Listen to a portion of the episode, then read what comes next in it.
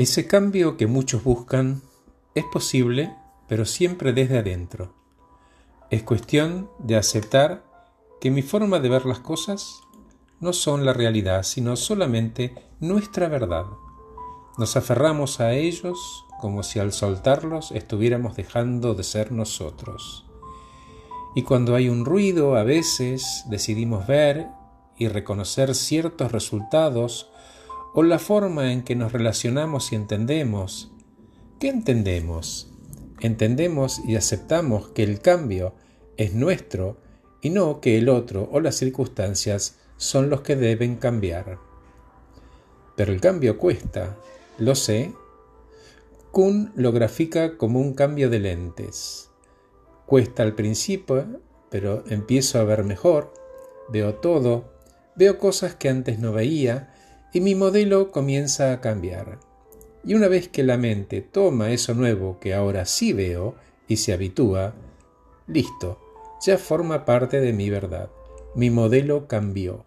Y así funciona, asumiendo e incorporando. Vieron que de algunas conversaciones no salimos con lo que nos parecía lógico o se tomó una decisión distinta de nuestra idea de qué era lo mejor. Defender el modelo de tener la razón y que somos la única verdad posible nos separa tanto del resto como de lo que ocurre. Es tan así que a veces tener la razón es tan importante que podemos sacrificar el resultado. En ese contexto no podemos hablar ni crear nada nuevo.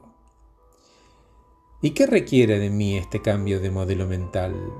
Requiere primero que distingamos eso que queremos cambiar, practicarlo y mantenerlo, que sea un hábito sostenido hasta que sea una forma de vida. Cuando uno suelta sus juicios y prejuicios, esos que atesoramos y que nos trajeron hasta acá, pero que de alguna manera me hacen ruido, trasciendo el miedo y el dolor y tiene todas las chances de crear un modelo nuevo. Elijo cambiar, elijo soltar e incorporar otras cosas que me fortalecen. Elijo crear algo nuevo. ¿Y qué necesito para eso? Admitir, entender, compromiso, intención y acciones. Y decime, H, ¿esta es la solución? Mira, depende de cada uno. Todo cambio de modelo mental puede ofrecernos siempre una salida.